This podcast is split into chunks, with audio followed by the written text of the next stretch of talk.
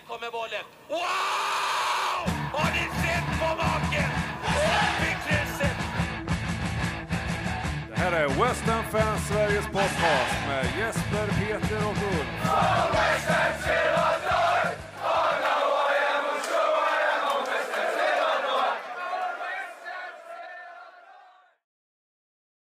Fantastisk seger mot Arsenal följdes upp av en board draw mot Brighton, men kanske ursäktas resultatet lite av att halva startelvan saknades. Härnäst väntar Bristol City i FA-cupen och därefter har vi faktiskt ingen match inbokad på två veckor. Men nu har fönstret öppnat så vi får se om det kommer hända saker.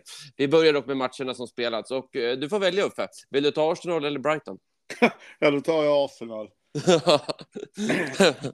Nej, men det är ju... Eh, alltså, vi kommer ju komma in på, på Mois, för vi har ju fått frågor om det igen. Men detta är ju, detta är ju Mois i ett nötskal. Jag, jag kan inte, vi har pratat i flera matcher här faktiskt, både jag och Peter, om att jag har sagt att det här har varit som en porrfilm och Peter har sagt att detta är den ultimata matchen för, för Mois. Men vi har ju fel bägge två, för det var den här matchen mot Arsenal som var den ultimata. När vi, när vi kommer utan en del eh, spelare redan från början och måste se eh, ja, mittbacksparet då och vi ser att det blir eh, Ogbonna och Mavropanos efter den där eh, Liverpool-tragedin eh, så, så har man ju inte mycket självförtroende och sen när Paketa också går ut efter 20 minuter så är man ju, jag är i varje fall på väg att, att skicka in ett eh, bättre resultat på större vinst till Arsenal. Men vi är defensivt, vi är så fruktansvärt stabila. Det var någon slags rekord här om att inget lag har någonsin i Premier League haft så många touchar i offensivt straffområde utan att göra mål. Och äh, vi, vi genomför den helt perfekt och, och sen har vi ju eh, våra vanliga kontringar och, och det börjar ju med den här eh, något kontroversiella, i varje fall för Arsenal-supportrar, Boen, Boens boll, var den inne eller ute och sen Zuzek är där han ska vara. Och sen har vi naturligtvis ett nytt eh, fin eh, hörna utav eh, av våran vän Wall Prowse och Mavropanos. Han är högst på den och, och ribba in och 2-0 och, och jag sa ju till sonen här eh, cirka hundra gånger att West Ham kommer släppa in ett mål och så blir det spännande för det gör vi alltid. Men vi fortsätter genomföra matchen riktigt bra och eh, när den matchen var slut och jag var så jävla glad och bestämde mig för, jag ska inte säga ett jävla ont ord om den här Moisball längre för att det här var, det var så perfekt genomfört och det var så kul att se faktiskt. Eh, så jag var ehm, överlycklig och, och, jag kommer att nämna Alvarez fler gånger men fy fan vad han är bra alltså i det tysta mycket. Det var nog det jag skulle säga om den matchen. Jätteimponerande.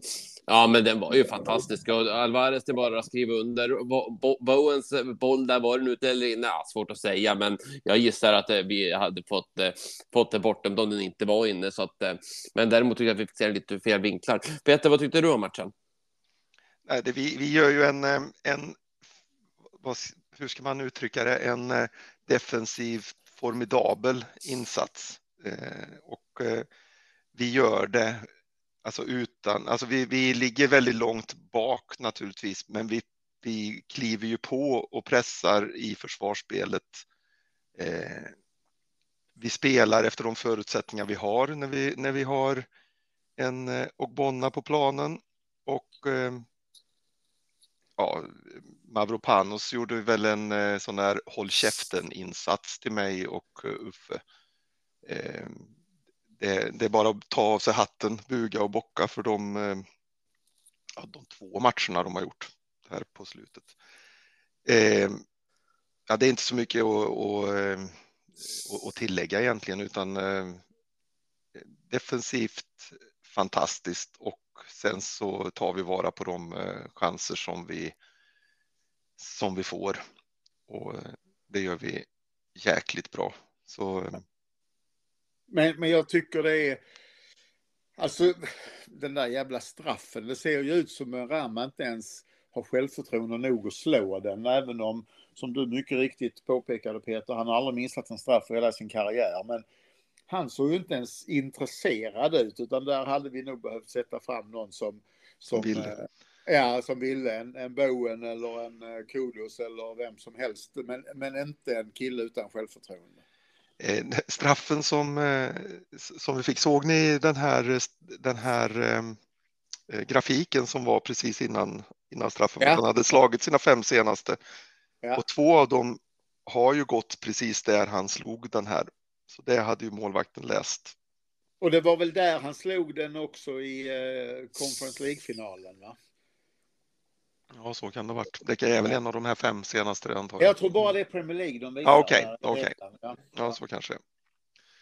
Eh, men eh, nu gick det ju ändå utan, ja, utan det. Och det var ju synd att han inte satte den, för jag tyckte att han när han kom in efter 33 minuter gjorde en väldigt, väldigt bra insats. Mycket bättre ja. än vad jag någonsin hade vågat hoppas med tanke på hur han har sett ut i de matcher vi har sett eh, på sistone.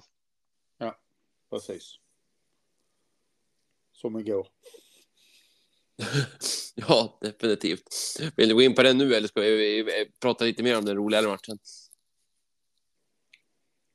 Jag vet inte om jag har så mycket mer att tillägga och det är, jag vet inte om det är bra eller dåligt. Vi hade ju lite snack eh, i förra avsnittet det här med Brighton-insatsen där vi hade så lite boll men ni bägge tyckte då att vi försvarade på ett annat sätt och pressade högre. Och då, då får man väl likställa denna matchen med det att vi också gjorde en, en eh, offensiv, eh, defensiv prestation om man uttrycker det så.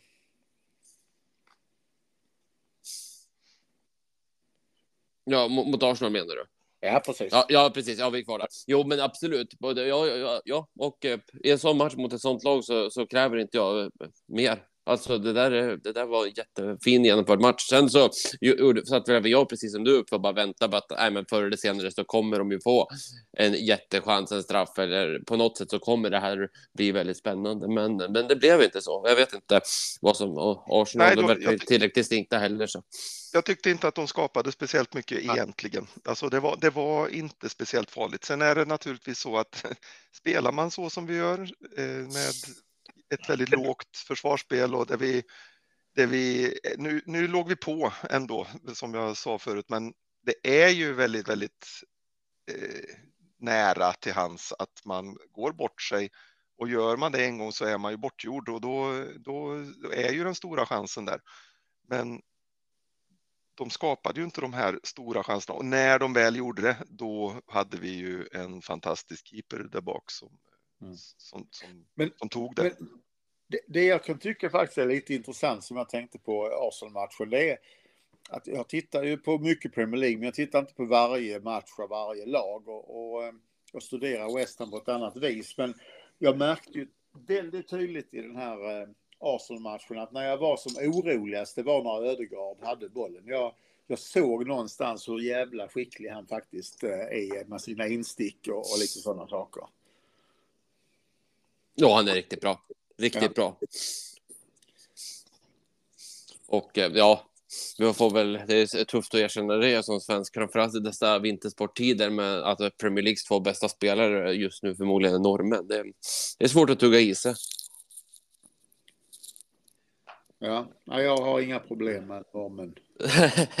nej då, men nej, men alltså, han, han är grym och. Eh, ja, ja, verkligen, absolut. Men jag håller med Peter om att de skapar inte mycket. Det är faktiskt så att Brighton skapade mer igår än vad Arsenal gjorde i torsdags. Ja, definitivt. Ja. ja, och för att gå in där då. Brighton borde faktiskt ha, ha överlistat Ariola vid något tillfälle. När, när de fick sina avslutningslägen så sköt de ju mest rakt på honom. Ja. ska stå där han står. Ja, jag, jag, tar inte ifrån, jag tar inte ifrån Ariola någonting. Men, men just att eh, Brightons avslut kanske inte var de vassaste. Nej, det är de ju aldrig om de inte går in naturligtvis. Nej. Så att det, det går ju. Det, det, ja. det är två sidor av myntet. Ja, precis. Jag tycker vi kan eh, att vi ska ta chansen och glädjas med våra spelare de gånger som de presterar och så kan vi såga dem den gången som de eller de gånger de inte gör det. Det känns som en bra. Eh, ja. En bra liksom våg eller så. En rimlig utgångspunkt. Ja, precis. Absolut. säga något om Brighton-matchen så, så ja, ja, jag inser att vi inte kan vinna alla matcher. Jag är imponerad över att vi tar en fjärde nolla i rad. Det är inte ofta ett West Ham-lag gör det. Vi hade ju en fråga, det var väl från Bengt Olsson för någon vecka sedan om att vi aldrig håller nollan och sen håller vi nollan fyra matcher. Det tycker jag är, är otroligt. Sen är Brighton är ju farligare än vad vi är. De, de är bättre trots att de saknar lika mycket eh, spelare som vi gör. Det, det som gör mig mest orolig, det är ju det jag tagit upp flera gånger nu, det är att våra killar som kommer in för bänken är ju, är ju kassa, ärligt talat. Alltså Fornals och Johnson och, och Ben Rama tycker jag är, eh, är kassa i den här matchen. Sen gör Ogbonna och Mavropanos eh, hyfsat igen då och, och håller i nollan. Men, men eh, för mig är det ju eh, eh, Areola och Alvarez igen, de två sticker ju ut något enormt i den här matchen. Jag tycker Boen försöker men blir för ensam. Eh, men men eh, jag, jag är inte jättebesviken med 0-0 mot Brighton eh, faktiskt i den här matchen.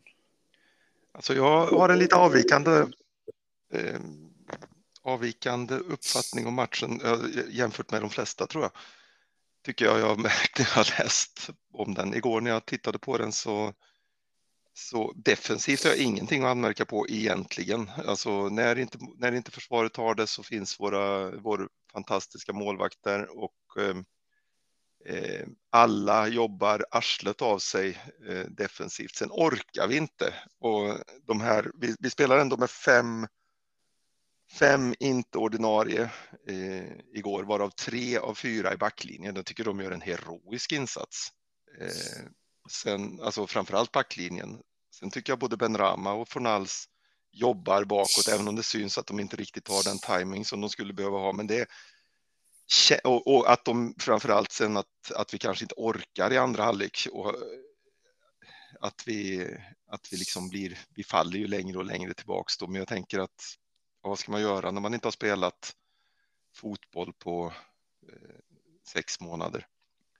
Det här, det här är ju spelare som eh, jag gjorde någon, eh, någon, någon, koll på det där förut och eh, de har ju spelat på de elva senaste matcherna så har de fått chansen. Jag tror att, att Forals har spelat tre från start eller fyra från start och, och eh, tre från start på Ben Rama och ingen av, eller Jo, Fornals har avslutat en eller två matcher, men Ben Rama har ju bytts ut i 57 och 68 och så där.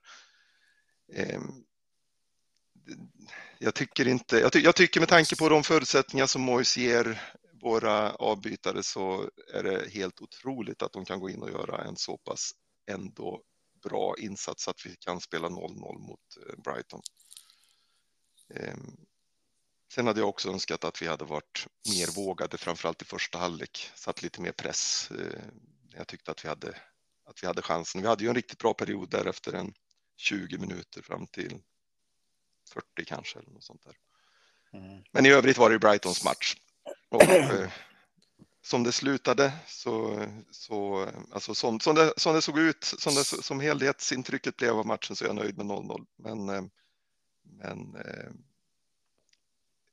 jag tycker att våra, med tanke på vilka spelare vi saknade så gjorde vi en väldigt gedigen insats. En, en annan sak som jag eh, tänkte på som, som är ett litet kvitto för mig. Jag är ju, som jag har sagt tidigare, kan jag vara lite trött som, som eh, skriker på Mobama i alla lägen och tror att han är färdig. Jag tyckte man såg väldigt tydligt igår att han är långt ifrån färdig när han hamnar när vi då, som du säger Peter, är så trötta och hamnar längre och längre tillbaka så blir han ju lika ensam där uppe som Mings och, och har ju inte de egenskaperna som Antonio har eller Boen har till och med. Att kunna ta emot en boll och hålla den i några sekunder och, och få possession och vänta till spelare kommer upp utan det var inte många gånger han rörde bollen igår utan han sprang omkring eh, som en eh, yr höna. Jag säger inte det att han sprang fel på något vis, men han var, var ju inte med i spelet överhuvudtaget. Nej, det var han inte och det,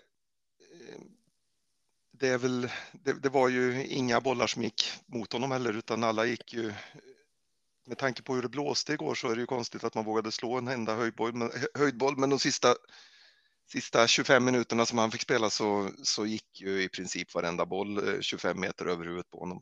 Så det var inte lätt att stå där bollen kom. Nej, Men jag har ju hellre honom, att han får 25 minuter i en sån här match och får lite, eh, få, få prova på det och få chansen och, och kanske utvecklas en procent hit eller dit och, och liksom känna att han är där och får, och får speltid än att jag har en Ings i den totala utförsbacken och eh, avslutningen av sin karriär där vi vet att han kommer inte att göra någonting heller i en sån här match. Och där håller jag med dig helt. Och det är inte min poäng att vi skulle haft Ings istället. Utan min poäng är att Mobama är inte... Han är inte färdig, nej. Nej, Nej. det, det är han inte. Han, han är inte... Färdig är det klart att man inte är när man är 19. Men när jag säger färdig så menar jag nog snarare inte färdig. Utan att han inte är mogen för att ta ett, ett, en sån här roll, ett sånt här ansvar. Så det måste han få chansen för att lära sig. Men han är långt ifrån där. Han är inte svaret. Nej, Om, fråga, inte. om frågan är vem är anfallare så är inte Mobama svaret just nu. Nej, det är det inte. Nej. Verkligen inte. Nej, och det är svårt att säga emot. Så är det ju. Det, han har en bra bit kvar och det, det är väl ingen som förväntar sig det heller. Det är väl det att det är lite olyckligt när vi inte har alternativ en sån här match. Men titta, titta på Mubama, hur han spelar i, i, i ungdomslagen eller, eller U23-lagen. Där, där spelar vi ju med lag som dominerar sina matcher, som har possession, som vinner eh, åtta av tio matcher, som, som spelar oavgjort en eller två av de andra tio och, och gör tre till sex mål i varenda match. Det är klart att han får en annan presence. Han är ju dessutom stor. Eh, många av de som spelar där är inte riktigt fullvuxna muskulärt nu och, och, och eh, tyngdmässigt. Så att han får en annan presens där och då är det självklart att han kommer att peta in fler bollar när, när vi skickar in inlägg och passningar i, straffområdet eh, 72 gånger under en, under en match. Ja, han spelade 17 minuter igår och hade fyra passningar, slog två rätt. Mm. Hade bollkontakt fyra gånger och eh, hade en passning till, eh, till i offensiv tredjedel. Eh, det var väl ungefär, och så tog han tillbaks bollen vid ett tillfälle. Ja, och det kommer jag ihåg. Förlorade en, mark, en, en, ett, en av en markduell men vann en av en luftdueller. Det är fan mig imponerande att snabbspola de minuterna och jag skriver ner den statistiken medan jag pratade innan Peter. Mm, där var Ja, Det gick rätt snabbt. ja det måste. Snabbt jobbat. Men, men nu fick vi ändå den här poängen, vilket innebär att vi håller Brighton bakom oss. Vi ligger 6 34 poäng. Alltså, vi har slagit med United och Arsenal på kort tid. Det, visst fan får man säga att vi har väldigt fin form. Ja, ja. För vi, vi, eh, vi har ju sett den statistiken som kommit idag att om man tittar på matcherna här under vad de säger jul och nyår men som går tillbaka till Wolves då som är en, en, en vecka innan nyår eller jul, jul. Så, eh, så eh, leder vi ju den formtabellen och menar att City bara spelar tre matcher och, och hade kommit upp till samma poäng. Så säg att vi delar detta ihop med City om de hade vunnit sin match. Det finns ju ingen som hade kunnat förvänta sig någonting bättre än den positionen som vi har just nu. Sjätteplats eh, i ligan och eh, vinnare av gruppen i Europa League. Ja, precis. Jag minns inte exakt när vi hade podd här i, slutet av november, men säg att det var, eh, ska se här, det kan ha varit den eh, typ 27, 20, ja det var i alla fall innan vi hade matchen mot, eh, vi hade väl en match den 29 november va? Mot, eh, ska se vilka det var. Vi spelade den 29 november, 30 november mot TC Backa Toppola. Vi pratade om eh, att vi, skulle, att vi var på väg in i december kaoset med matcher. Vi skulle spela 10 matcher på 32 dagar.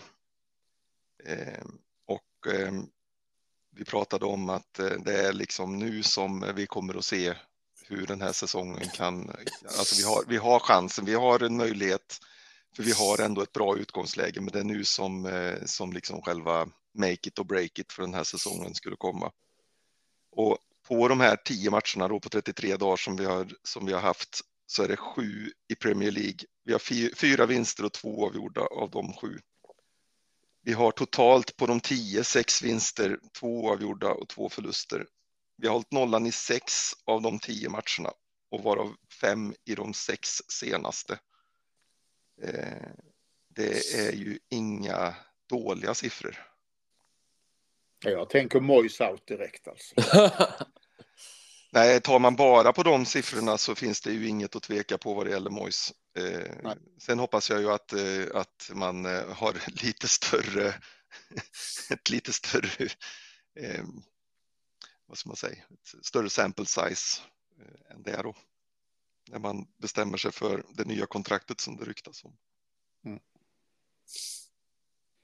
Men eh, som sagt, det här trodde jag kanske inte inför, eller det trodde jag inte inför. Jag såg att vi hade bra chanser att ta ganska hyfsat med poäng.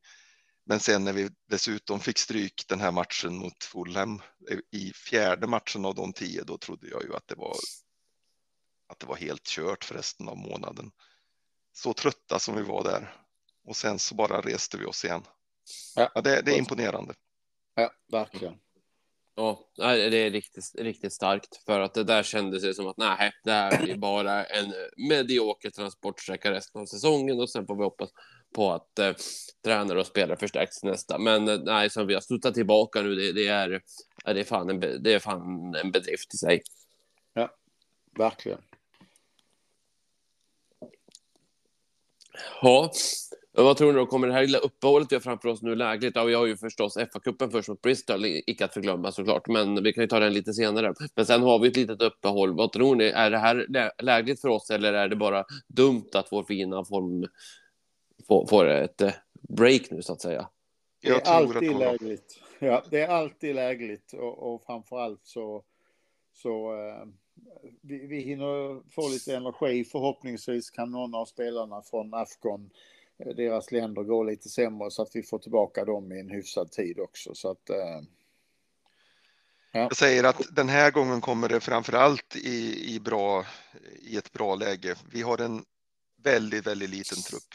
Väldigt tunn trupp som nu är ännu tunnare eftersom vi har skickat iväg ett par spelare då till eh, eh på Afcon. Och eh, ja, det märks ju mot Brighton. Även om jag tycker att vi gör en bra match efter förutsättningarna och en riktigt bra match efter förutsättningarna så är det ju efter förutsättningarna. Eh, det är ju inte de här fem spelarna som kommer in nu som vi helst vill spela med och de gör att vi blir svagare. Det är ju bara så. Eh, och eh, när vi möter Sheffield United den 21 januari så, så hoppas jag ju att vi kan, att vi kan hälsa en tre, fyra stycken av dem välkommen tillbaks. Ja, och den här eh, baggen som vi har haft då som har stört, den borde ju eh, faktiskt vara utrotad vid det, vid det tillfället. Ja, precis. Baggen, ja. som, så jag trodde du pratade om Ödegård igen. ja.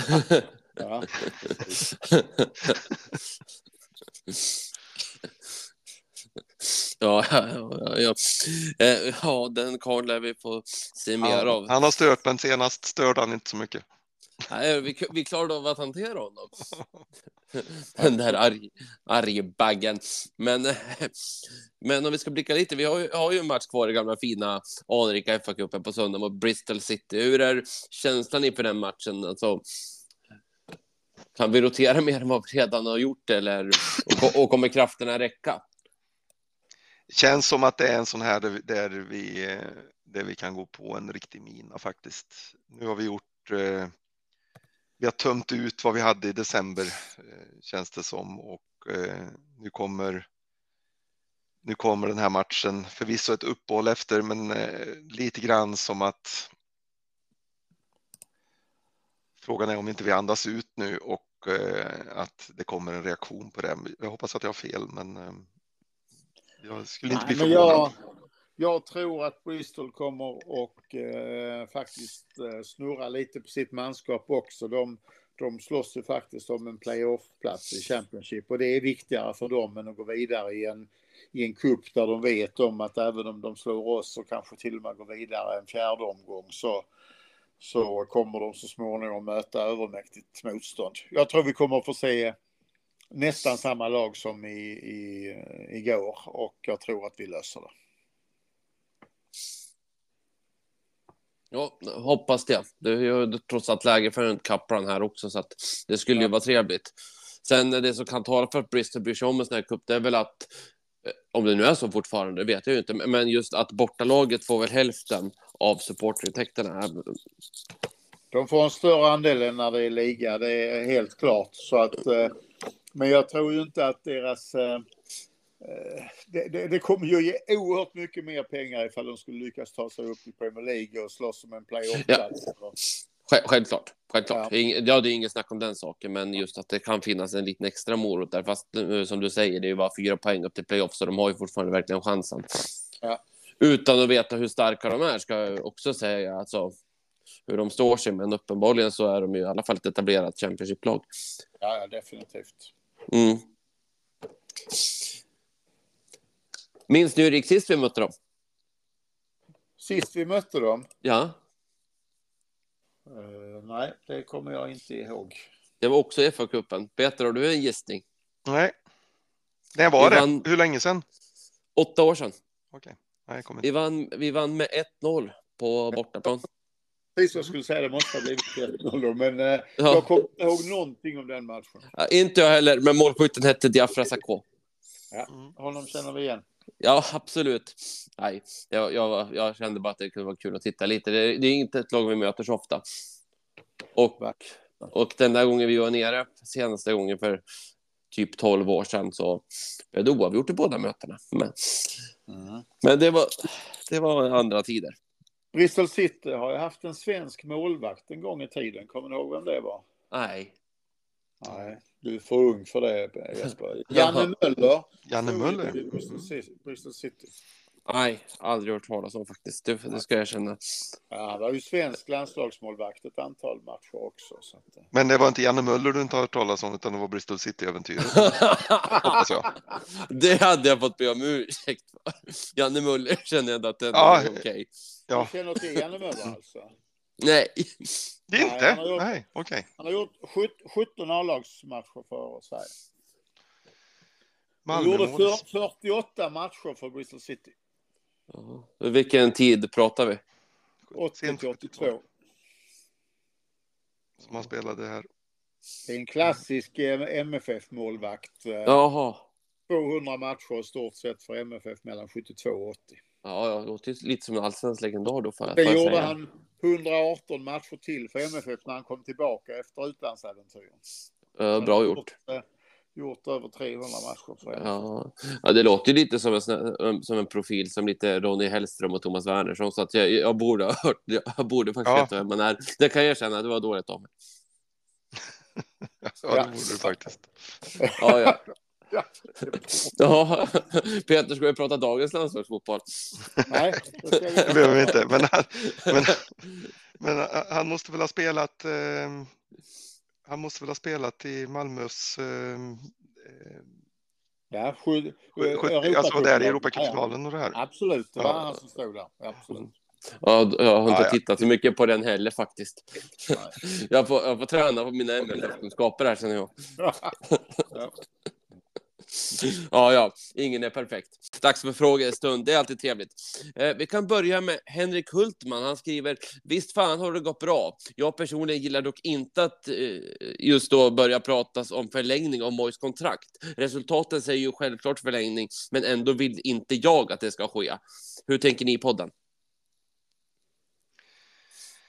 Alltså, jag, jag eh, eh håller ju helt med honom att eh, det, det, går bra och då börjar man prata om kontrakt och det är givet eh, att man ska skriva ett nytt kontrakt, pratas om två och ett halvt år och så vidare. Jag förstår att man, eh, att man börjar prata om det, men jag vill ju att man ska vara kall här, för det är inte så att vi i varje match spelar superbra eh, fotboll. Det är inte så att vi, att vi har stora marginaler eh, som, som vi som vi vinner med. Men det är klart, jag förstår också att eh, skulle vi sluta på en sjätte, sjunde plats när den här säsongen är slut eh, så har ju Mois gjort ett otroligt jobb och eh, då hade jag ju blivit väldigt förvånad om, eh, om han inte hade fått ett nytt kontrakt eh, oavsett vad jag tycker i den frågan. Eh, jag hade, jag hade velat att man, eh, att man vilar på hanen och ser vad som händer för som sagt eh, marginalerna är jäkligt små och eh, rätt som det är så har han förlorat sex matcher på rad och då är det ingen som, som som tycker att han, att han ska ha det där kontraktet. Inte ägarna heller. Ehm, så att prata gärna om det, men skriv inget förrän framåt maj, april, maj. När man ser vart, vart åt det faktiskt lutar och hur det har sett ut under resten av säsongen. Jag, eh, jag sa ju innan att efter Arsenal-vinsten så kände jag att jag vill inte prata om det här. Eh, för jag börjar bli rätt trött på det. det och, och då, jag kommer säga det en gång till när Pertis fråga kommer. Ja, jag hade också velat eh, se en roligare fotboll.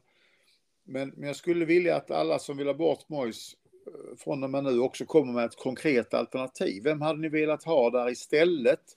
Det är inte grönare på andra sidan ängen. Jag, jag säger fortfarande att att tittar vi resultatmässigt, det är ju faktiskt en resultatbaserad business vi pratar om, så har vi varit i Europa tre år i rad. Vi har vunnit en titel. Eh, det ser ut nu som att vi kommer för tredje året av fyra och hamna på övre halvan. Det är vi inte heller bortskämda med. Jag, jag tycker att de sista åren visar att vi faktiskt har tagit ett kliv mot det där som Salvan och Gold eh, lovade eh, utom World Class Stadium då. Eh, och, det är ju Mois som är ansvarig. Han har kommit till detta. Sen tycker jag också att det är extremt tråkig fotboll emellanåt.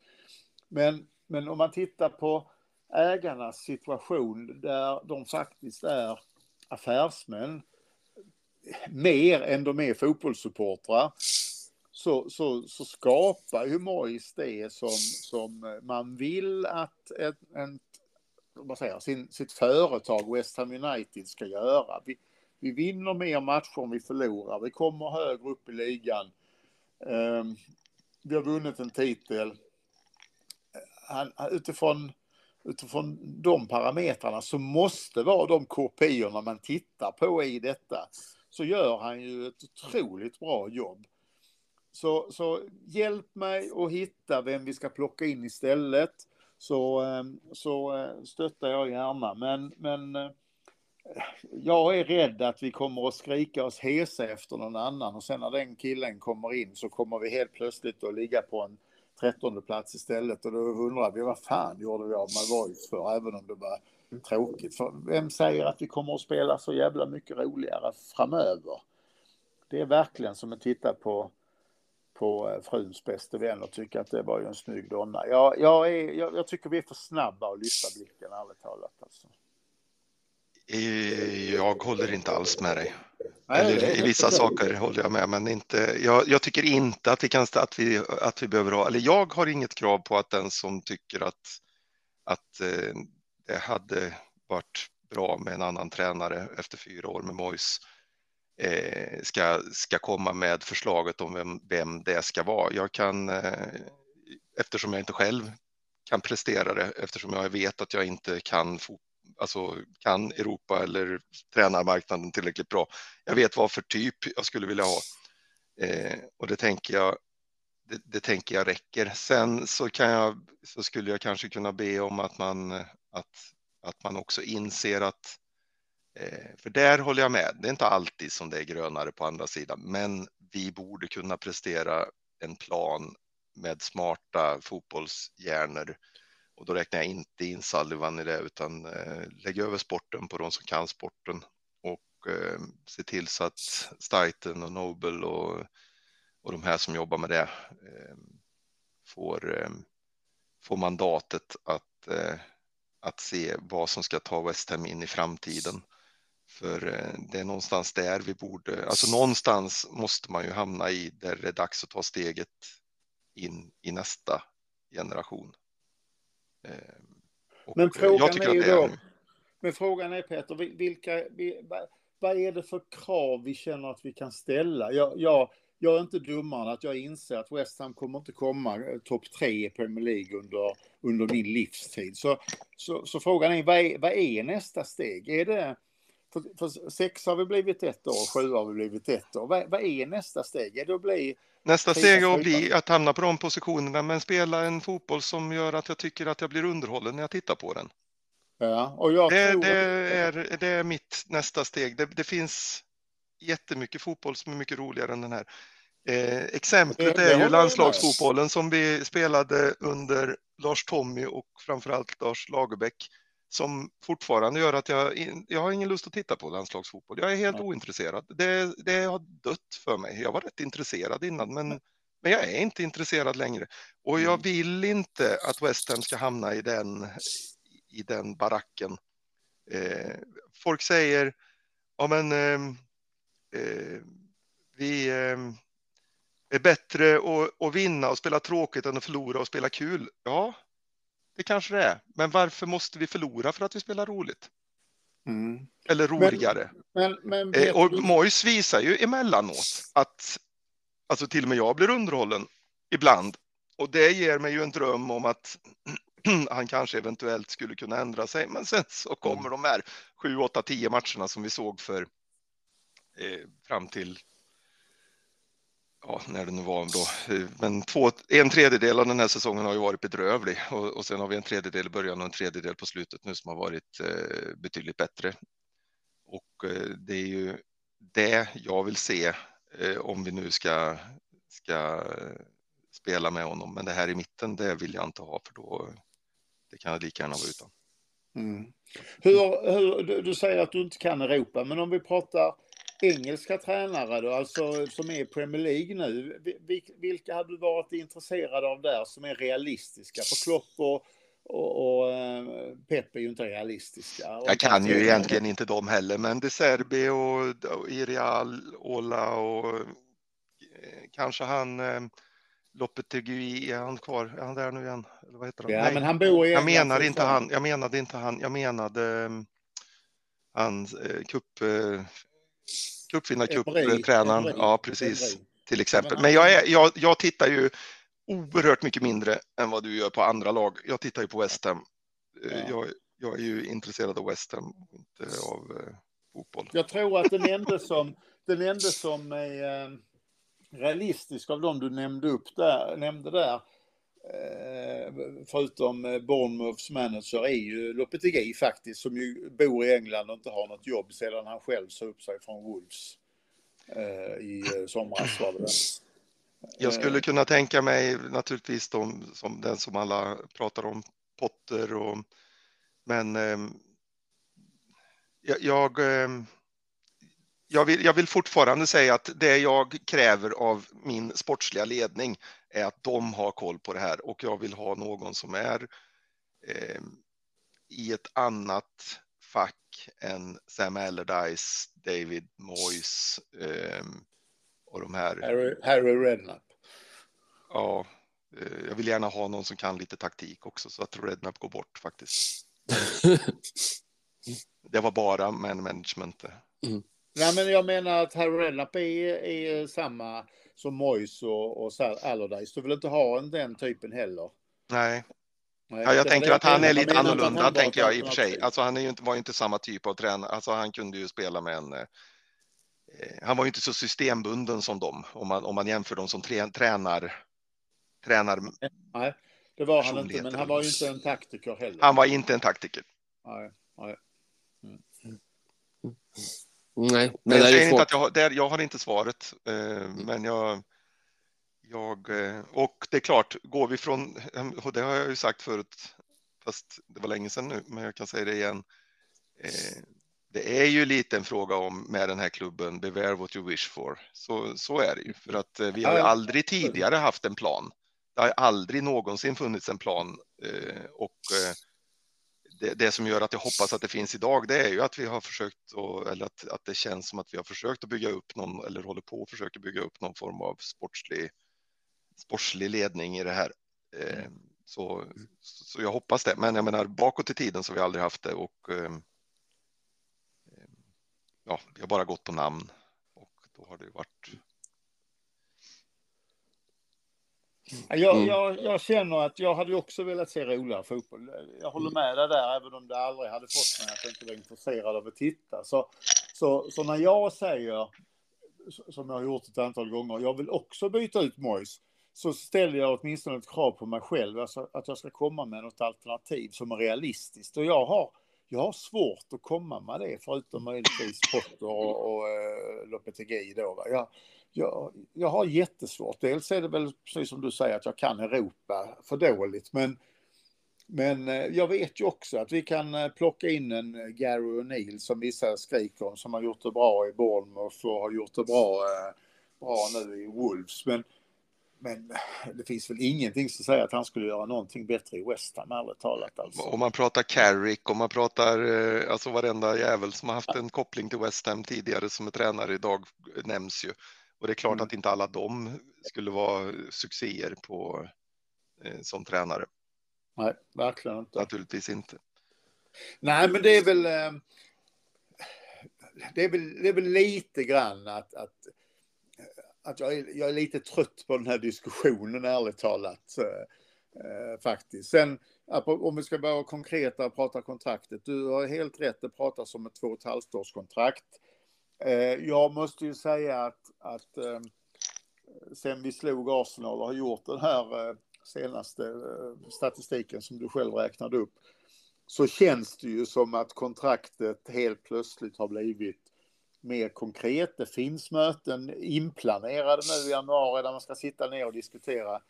Och, och jag tror ju tyvärr inte att man väntar så länge som till april, maj, utan man kommer att lösa detta ganska, ganska snart, säg januari, februari. Och eh, utifrån resultaten som presenteras så blir jag inte förvånad över att de skriver ett nytt eh, kontrakt. Jag är glad att det inte är längre än två och ett halvt år. Det man får hoppas är ju att förra, förra, förra säsongen då som slutade med att vi vann en kupp men som inte gick speciellt bra i ligan är den där blippen som, eh, som um, Mois även hade när han tränade Everton. Han hade ju sådana säsonger där ingenting funkade för att sen eh, göra mycket bättre ifrån sig efter det. Eh, alltså att, att, han, att han kom tillbaks som man säger och, och, och gjorde bra säsonger. Det som jag tycker är, är förutom spelet som, som gör att jag inte har, inte, det känns inte så himla kul med honom, det är ju det, är ju det här med eh, att vi är dåliga på att släppa fram eller försöka, alltså han är dålig på att hålla en trupp i rotation helt enkelt. Eh, dåligt med ungdomar som, eh, som får chansen. Då kan man säga att ja, det är, upp till dem och se till så att de tar den. Men ja, de kommer ju inte dit och han har nu värvat spelare för typ en halv miljard pund. Knappt. Och ändå så har vi inte en bänk som, som vi kan använda oss av ordentligt. Det är för dåligt på, på den här uppbyggnads, alltså spel, spelartruppsuppbyggnaden är, är inte tillräckligt bra. Nu gick det väldigt bra i somras så vi får hoppas att det fortsätter på det spåret framåt. Men eh, jag är orolig. Mm. Jag håller helt med dig där. Framförallt om vi nu vill ta nästa steg så handlar det inte bara om att spela en mer attraktiv fotboll. För att jag tror någonstans i längden så om vi spelar bättre och mer liksom ah, offensivt etc. så kommer vi också eh, få bättre resultat på lång sikt. Men just det här att faktiskt dels kunna få fram nya talanger och dels också se till att hela startelvan trivs. Det känns så att man kan faktiskt kan rotera och så där. Det känns som en nyckel för att vi ska kunna hantera ett så här tajt matchande i längden. Ja, det tror jag också.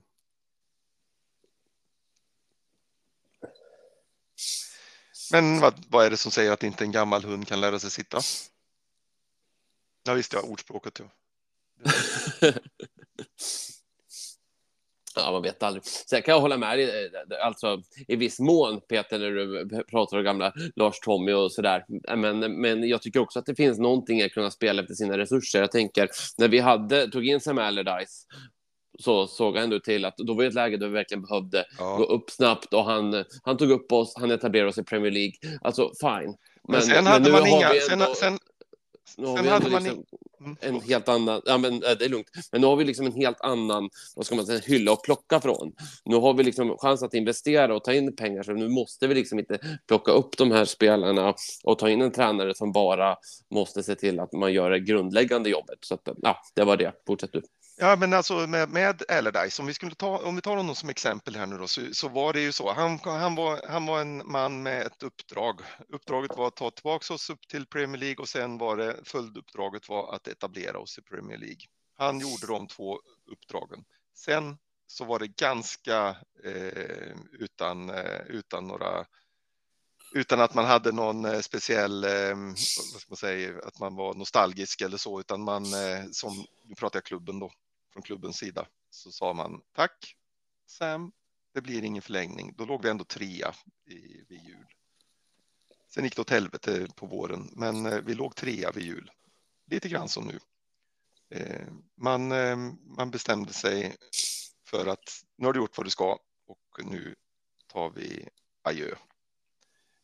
Både klubben och supportrarna mådde bra av det tror jag. Ja, exakt.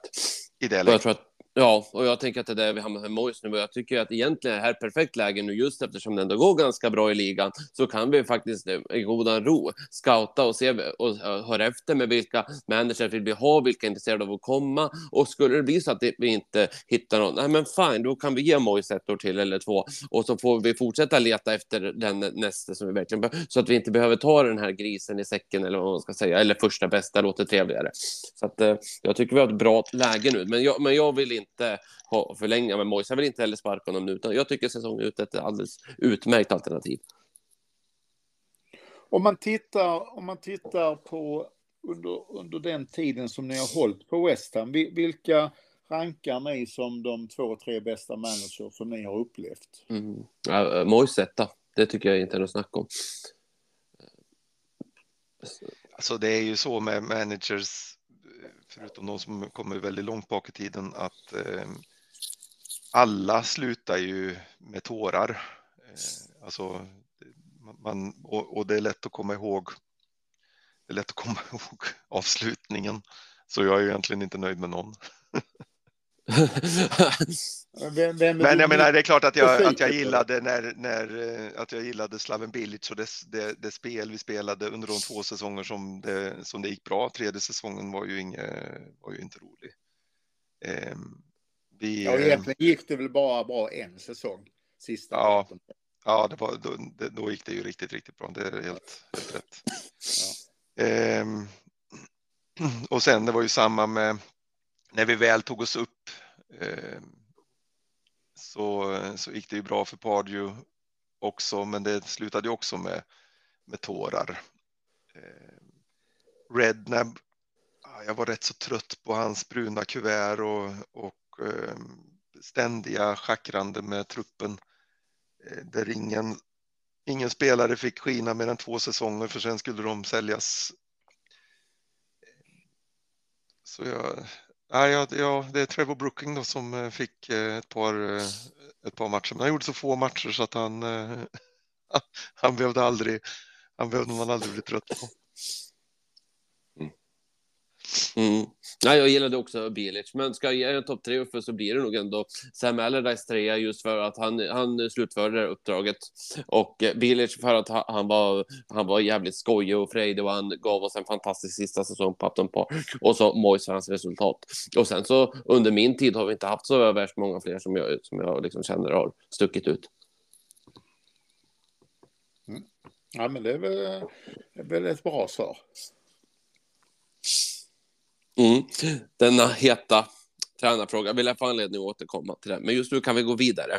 Eh, Henrik Hultman skriver också, hur ställer ni er till nedan inlägg som jag läste i ett annat forum? Själv är jag beredd att hålla med. Det står alltså, not want to pick out individual players, but Zuzek just doesn't do it for me. He, if he doesn't steal a goal, he offers absolutely nothing. He only completed 20 passes yesterday in the entire match.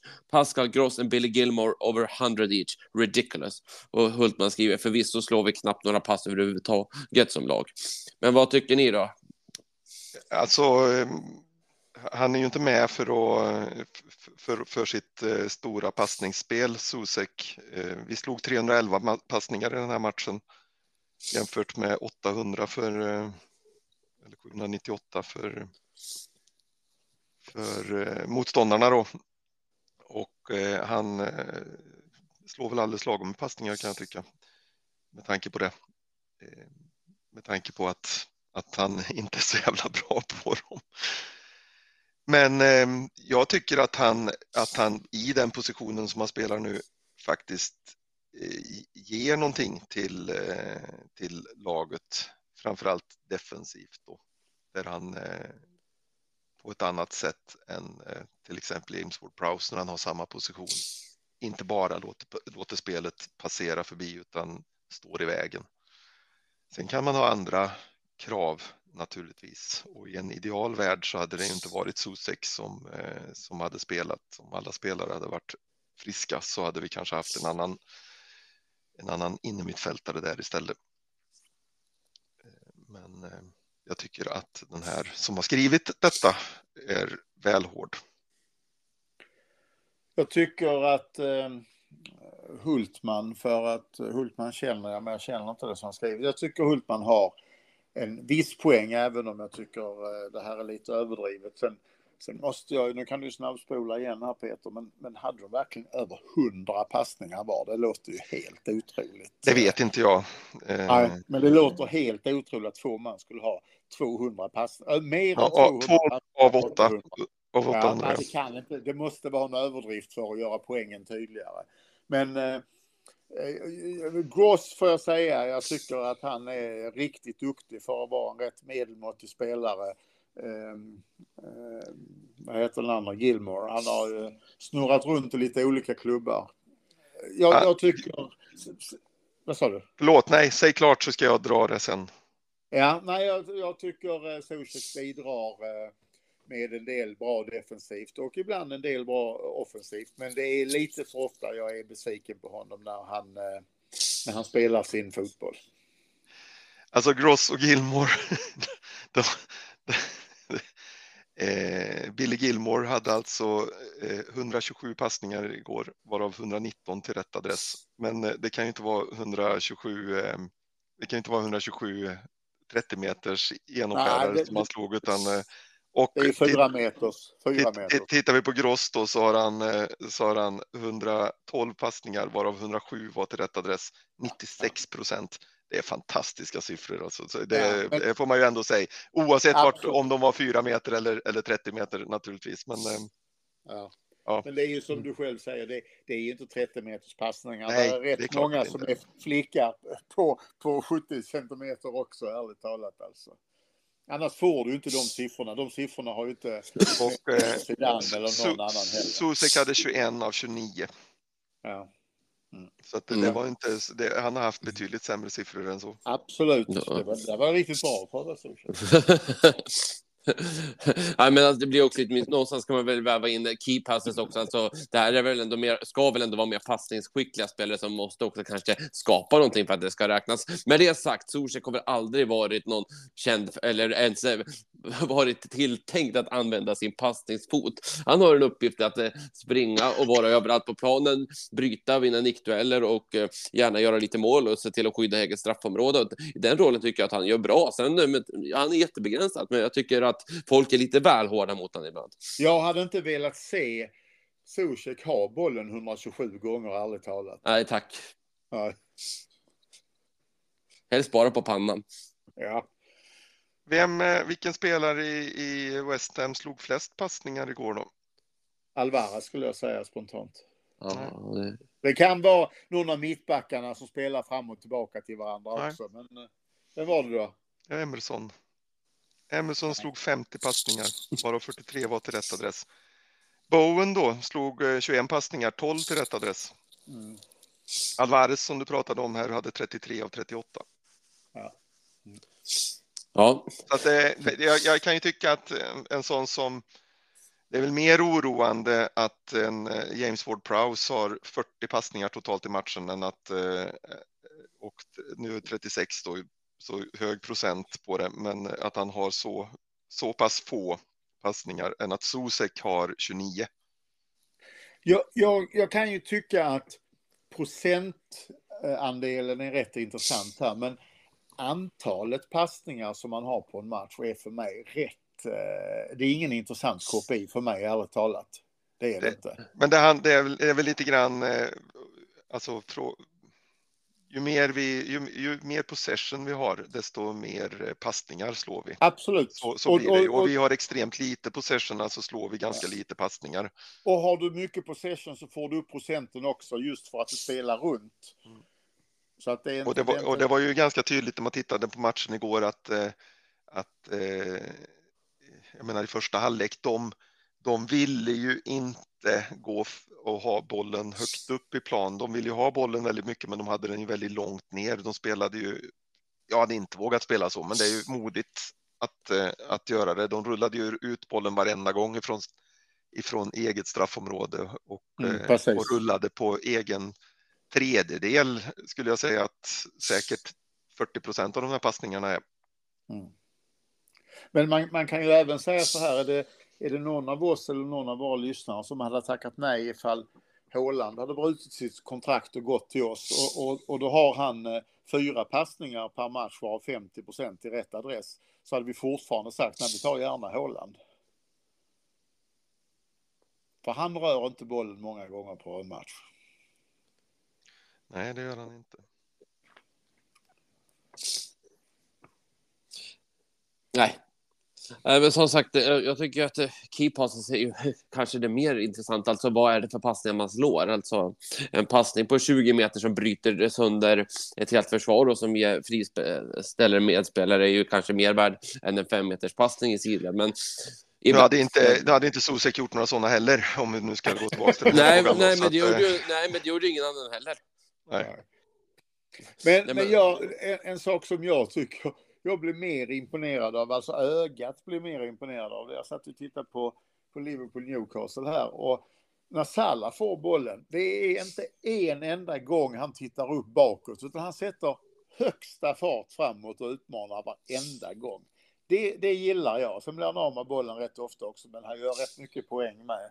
Och det närmaste vi har där, det är faktiskt eh, Bowen och Kudo som försöker, men Salah är riktig expert på detta faktiskt. Ja, han är grym. Ja. Ja, vi kan gå vidare. Vi kan ta Pertis fråga, vi snuddade över den tidigare. Han börjar ju. Mois, vår Messias, hur många decennier tycker ni han ska stanna? Blinkning hyllade så många efter Arsenal-matchen och unisont skriks det på nytt kontrakt. Men jag personligen tycker att gårdagen visar den rätta sidan av Mois fotboll, tyvärr. Eh, sen fortsätter han. Kerer verkar klar på lån till Monaco. Då antar jag att Sofals backup som igår är Johnson. Duger det för eh, Europa och ligan där vi faktiskt ligger på en bra sjätteplats? Matchen igår, visst, en poäng och en hållen nolla i igen. Det var det positiva. Annars tycker jag att Mavropanos, som ni dömde ut i förra avsnittet, tillsammans med Ariola var det bästa. Mavropanos har hållit hög klass i två raka matcher nu. Det behöver vi. Bowen likblek precis som Benrahma och Fanals. Vem av dem försvinner i januarifönstret? Båda vore väl lite väl vågat. Tror ni att klubben för ovanligheten skulle agera tidigt i januari eller blir det panikvärvning i sista dagen? Ja, vi kan väl börja med Kehrer. Ja, då kan jag börja markera då. För Ja. då kan jag säga att han är i stort sett klar för Monaco. Det kommer att bli ett lån. Eh, vi kommer att få en halv miljon pund i lånesumma av eh, Monaco. De betalar hans lön. Eh, sen har de obligation to buy ifall han spelar ett visst antal matcher. Och då kommer han att kosta cirka 9 miljoner pund. Så att vi får tillbaka lite mer än hälften av vad vi betalade för honom. Men det är villkoren som i stort sett är klara med Monaco. Anledningen till att han inte var med igår var att han har drabbats av den här influensan. Det har ingenting med Monaco-matchen att göra utan han har varit sjuk eh, i cirka en vecka nu. Alltså är vi inte jävligt dåliga på att sälja spelare? Jo, det är klart vi är. Men vi är också dåliga dåliga på att att slussa in våra spelare. För här har vi en tysk landslagsman. Och som du har sagt Peter, en av de som har spelat mest för den nya tyske kaptenen. Han har Eller spelat. PS, eh, PSG och vi kan inte ens eh, lyckas ändå få in honom i laget eh, på något vis. Så att jag tycker det är två saker. Vi är dåliga på att sälja spelare och vi är dåliga på att faktiskt få in dem i laget. Ja, absolut. Och jag- menar, här har vi fortfarande en tysk landslagsman, även om han nu då har varit petad på slutet. eh, Och vi kan inte få mer än 9 miljoner pund för honom. Nej. Det är också, eh, nej, det är för kass. Ja, det är ingen snack om den Och saken. inte ens, inte ens kan sälja honom när vi nu behöver pengar så kan vi inte ens sälja honom utan vi får låna ut honom först. Precis. För att bli av med lönekostnader. Ja, jo. Vad var nästa Ja. fråga? Eh, ja, men det var väl eh, mer en kommentar om att han, eh, Pertti tycker att Mavropanos och Ariola var bäst på plan igår. Jag tycker Areola och Alvarez var bäst på plan. Mavropanos har skött sig de två sista matcherna. Där håller jag med Pertti. Ja, det var ju roligt att han eh, lyssnade på podden och blev förbannad och visade vart Exakt. skåpet skulle stå. Precis. Det är, så, det är så vi lyfter spelare i den här podden. Då får vi hoppas det håller i sig. Mm. Ja. Nej, men han har varit bra i de här två matcherna. Det är inget snack om det. Ja, och sen så undrar han ju Benram och Fornals, vem av dem försvinner i januarifönstret? Där är det ju eh, så att det finns intresse för för bägge två. Ben Rama har intresse från Saudiarabien och ifrån Lyon. Ehm, Och West Ham vill ha 20 miljoner pund för honom.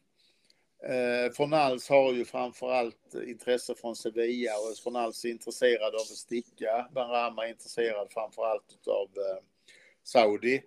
Eh, Jag, jag tror ju inte vi kommer att ha någon massutförsäljning i det här fönstret utan tror att det kommer snarare till sommaren. Så jag kan inte säga vem som sticker men det är situationen just nu vad det gäller dem. Mm. Eh, Men är det ingen av dem som, är det inte så att Fornals kontrakt går ut till sommaren? Eller? Nej, vi förlängde ju det. Ja, visst ja. Mm, Ja. Ja. Sen, sen, eh, sen är det en spelare till som vi faktiskt eh, lite förvånande kommer många tycka är, eh, faktiskt lyssnar på bud på och det är Aguerd. Eh, och det är Saudiarabien som är där och rycker plus ett antal franska klubbar också. Och får vi tillbaka de pengarna som vi har tänkt eller som vi la och att vi kan få in en ersättare här och nu så kan vi tänka oss att sälja Aguerd. Ja, det pratades ju om Saudi redan i Ja, somras. Saudi, Eh, Saudi intresserade och så franska klubbar. Ja, och av de här som vi pratar om då, om det nu ska vara en... Problemet är ju att de måste ersättas. Eh, Så det kommer ju inte att räcka till något annat i vilket fall. Det är möjligtvis så att man kan släppa Ben Rama och inte ersätta honom och ersätta på någon annan position. Men, men ehm, så där skulle ju 20 miljoner kunna göra sig. Men skulle vi släppa, släppa ehm, Aguerd så, så då måste vi ju köpa en ny mittback. Mm, absolut. Och, och då går ju pengarna bara fram och tillbaks liksom. Ja, ja, ja men eh, visst är det så. Och sen har vi Corné då, där det har, finns intresse från Everton, Burnley, lite Championship-klubbar, men i och med de problemen som han har haft med sin vad då ganska länge, eh, i mer än ett år, så räknar vi inte med att kunna få några stora pengar för honom. Nej, Mm.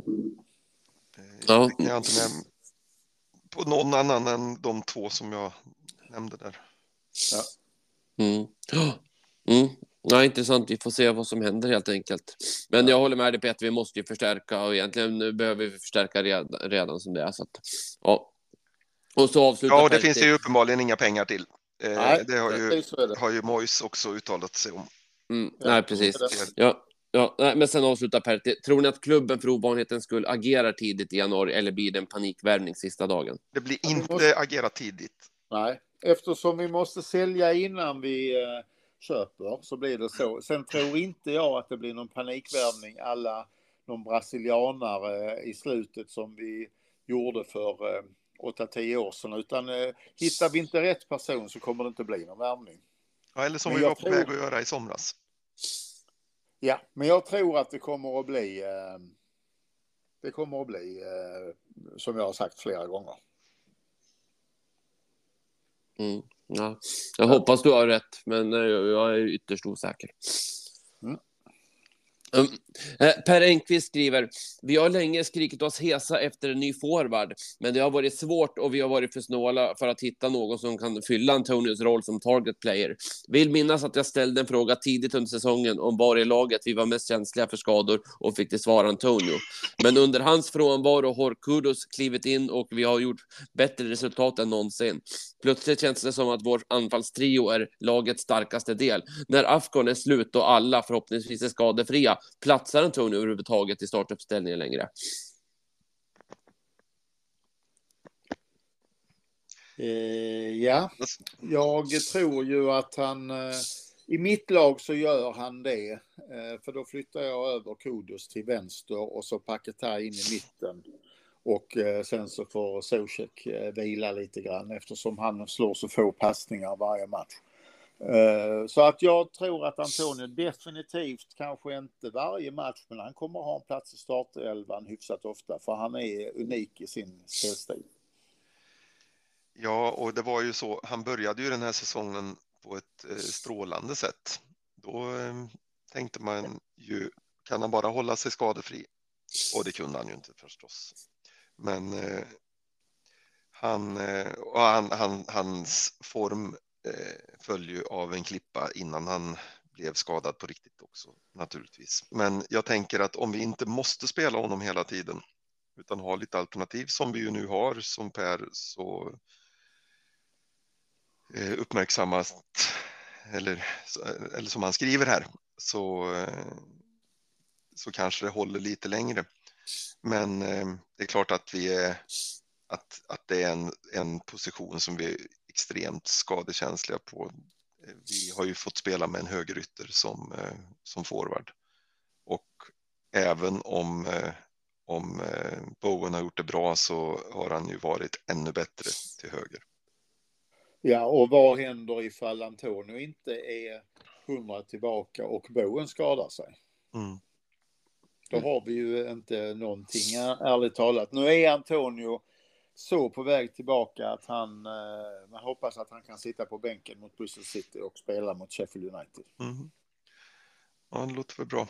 Jag, eh, jag måste ändå säga att jag, det har sett bättre ut än jag trodde. För jag, jag tänkte att den här lösningen med, med Bowen och Kudos och Paketa och, och vår Prowse och sådär i ett eh, lite mer i ett lite mindre anfallsformat, eller vad man ska kalla det, eh, att det skulle, att det skulle kunna funka som, som en eh, taktiskt, en taktisk manöver i, i vissa matcher och, och så där. Men nu har vi ju faktiskt fått spela så i, ja det måste ju vara mer än tio matcher som, eh, som Antonio har varit borta. Jag kommer inte ihåg när han, när han försvann, men det måste ju ha varit i november någon gång va? Ja, det var ju landslagsuppehållet Landslags, ja precis. Så det kanske nästan är 15 matcher och, och eh, det, det har ju som Per skriver gått väldigt bra under den tiden. Så det är ju inte så att vi inte har gjort mål. Utan det har vi ju fortsatt med. Så att de har pre- presterat över förväntan trots eh, att man eh, ska in i, i Mois eh, spelsystem där han egentligen hade önskat en lite större forward än vad Bowen är. Mm. Ja. Mm. Ja, men eh, nej, vi kommer behöva få tillbaka Antonio oavsett i alla fall och sen så för att det kommer behövas allihop. Men jag, jag håller med dig Petter, det har slagit eh, förvånansvärt väl ut. Så att, ehm, och eh, som Per är inne på, alltså den här offensiva trion som det har blivit har ju funkat riktigt bra. Så att... Ja, eh, vi kan gå vidare. Håkan Ågren skriver, vem är er Hammer of the Year så här i halvtid? Ska vi eh, plocka ut tre kandidater var och se ifall, eh, ifall vi hamnar på samma tre eller på olika tre? Det kan vi göra, det blir bra det. Mm. Då har jag mina tre klara. Ja, varsågod, då kan du få börja. Då säger jag Bowen, Kudus och Alvarez. Ja, jag säger Bowen, Kudus och Paketa. Ja, jag säger Susek, Benrama och Fornals. ja. Nej, Jag trodde Nej. du var seriös först. Sen kom Ben Rama från allt. nej, jag tycker att ni har eh, väldigt bra förslag båda två. Eh, till, eh, till, de här. Det, det, är, det är definitivt fyra spelare på en, eh, på en shortlist. Emerson är det många som vill ha upp där också, om vi ska säga en femte spelare. Ja, eh, han har varit eh, en eh, oerhört bra länk i det offensiva spelet från, eh, från backlinjen och framåt. Det, får jag, det, det har han i väldigt många matcher. Jag skulle tro att om man skulle fråga 100 Hammers-supportrar så är James Ward-Prowse ett ytterligare namn som hade nämnts i ganska stor omfattning. Ja, Så vad, så vad vill ni, eh, ska vi dra ner det till eh, två var eller ska vi hugga på en var direkt? jag, jag kan ta en. Ja, vem tar du då? Bowen. Ja. Eh, och då säger jag faktiskt Alvarez. Ja, jag, jag säger också Bowen som det är så här långt. Då är det Bowen som gäller. Mm. Ja, Håkan, jag hoppas du är nöjd med svaret. Så får vi se om vi sitter. Men jag kan hålla med dig Uffe om att Alvarez verkligen har varit eh, bra så här långt. Alltså jag, han, han har ju, det är så lätt att säga Bowen, Kudos och Paketa eftersom de är eh, för, för ögat offensivt läckra och det är mycket mål och det är mycket poäng och jag får ju säga jag älskar dem alla tre men att komma in i den rollen som Alvarez har gjort och, och ska försöka ersätta Rice. Jag tycker att han är otroligt duktig. Är det någonting jag skulle vilja att han lugnar sig med så är det de gula korten och det tycker jag faktiskt han har gjort. Jag tänkte säga att det har han väl gjort här på slutet? Ja, han han har gjort? gjort det. Ja, jag, är, jag, jag tittar lite extra på honom och, och jag, jag, jag måste säga jag gillar hans, eh, hans spel, hans speluppfattning. Hans, han är enormt duktig på att blockera farliga skott och farliga inlägg och så här. Jag är, jag är mycket imponerad av honom. Mm. Absolut. Eh, Claes Åkesson skriver, ni sa att puben The Queen's Head var okej trots ny ägare. Vad har blivit sämre? Rise is a hammer. Det som har blivit sämre är ju att, eh, att de har ingen, eh, de har ingen discjockey längre som spelar West eh, plattor innan match. Eh, Däremot så är det ju ett, en fråga om tycke och smak för den har ju å andra sidan då blivit lite lugnare vilket gör att man eh, har lättare att prata med varandra. Eller vad säger du för? Jo, nej men eh, jag hade nog gett exakt, exakt samma svar som du på vad som har blivit sämre och, och sen ger du en bra positiv uppsida där också som med ålderns rätt och eh, med försvinnande hörsel är extremt jobbig när, när musiken är så hög så att man har svårt att höra och, och prata och man man kryper in till och man hör knappt någonting men man, man eh, ler ändå och nickar lite grann som om man har förstått precis vad den andra sa. Om ni känner igen det. Ja, Nu jag tyckte kan känna för igen sig- mig emellanåt. Ja, absolut. Men nu tyckte i och för sig inte jag att ljudvolymen på Reginsed, i alla fall inte när vi var där för, förra säsongen, att det var en så hög. Nej, men det är alltid lättare naturligtvis om det, om det inte är eh, det var ju ändå en, en DJ och sång och Ja, det, det var det. Ja, ja, och absolut. Och det, Ja, ja. det är klart att det, blir, att det blir högre än om de spelar lite bakgrundsmusik i baren. Det, det är klart det blir. Men, jag eh, tycker inte att det var, störande. Och sen har det Nej, men du är också 30 år yngre än, eh, än Uffe. 20 år yngre än mig. Ja, ja. Det är därför du inte, det är därför du inte känner till eh, Janne Möller. Janne Möller. Ja. Nej, nej, men det, nej, men sen är det ju också det här att de har börjat att- ta lägg när man ska in och hela det här Mm. köret. Det gör att jag, det är svårare för mig när jag är där med min eh, tonårsson och få in honom och så där. Och då blir det att vi väljer bort Queens Head som jag tycker är en, eh, generellt sett en väldigt, väldigt trevlig pub. Så att det är inte så att de har gått från 100 till 0 utan eh, det, det var jävligt trevligt första gången vi var där. Det var inte riktigt lika trevligt denna gången. Nej, bra svarat i alla fall. Ja, men då har vi kommit fram till sista frågan i alla fall. Hans Herrold, finns det några datum för digitala träffar eller något ännu bättre? Det finns det inte i nuläget va? Nej. Nej. Om, om man pratar ännu bättre, nu vet inte jag var Hans bor någonstans, men jag vet ju att Blekingehammers brukar ju ha någon träff här på vintern eh, där vi går på bio tillsammans och ser någon, någon match efter både ätit och druckit före och innan och, och allting sånt. Och vi har fortfarande inte förlorat på, på bions skala som den heter. Men det har inte satt något datum för det om han Nej, jag är inte säker. Det, det har ju också, bion är ju lite svår eftersom det kräver, eh, kräver tidig eh, lördagsmatch för att det ska gå. Så att den, är, den är inte helt enkel att, att arrangera, så det är inte säkert att det blir någon, eh, någon nu. Men eh, håll ögonen öppna Hans. Något kommer det att vara. Jag tror att, att Hans bor i Norrköping.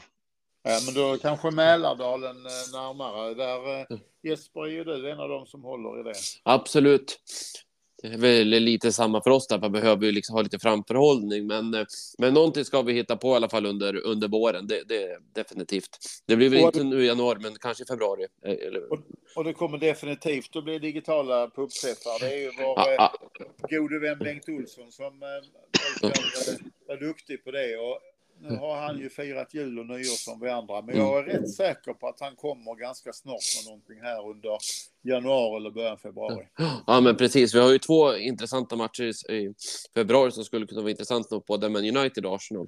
Men eh, det spelar ju inte så stor roll. Men, men det är jättetrevligt oavsett. Men, men just att då kanske det ändå blir lite så att vi kan börja planera lite. Men, men eh, det är definitivt saker i görningen, så kan vi väl uttrycka det. Även om men det finns inget konkret bestämt än. Men bra av Hans att knuffa på lite, det uppskattas.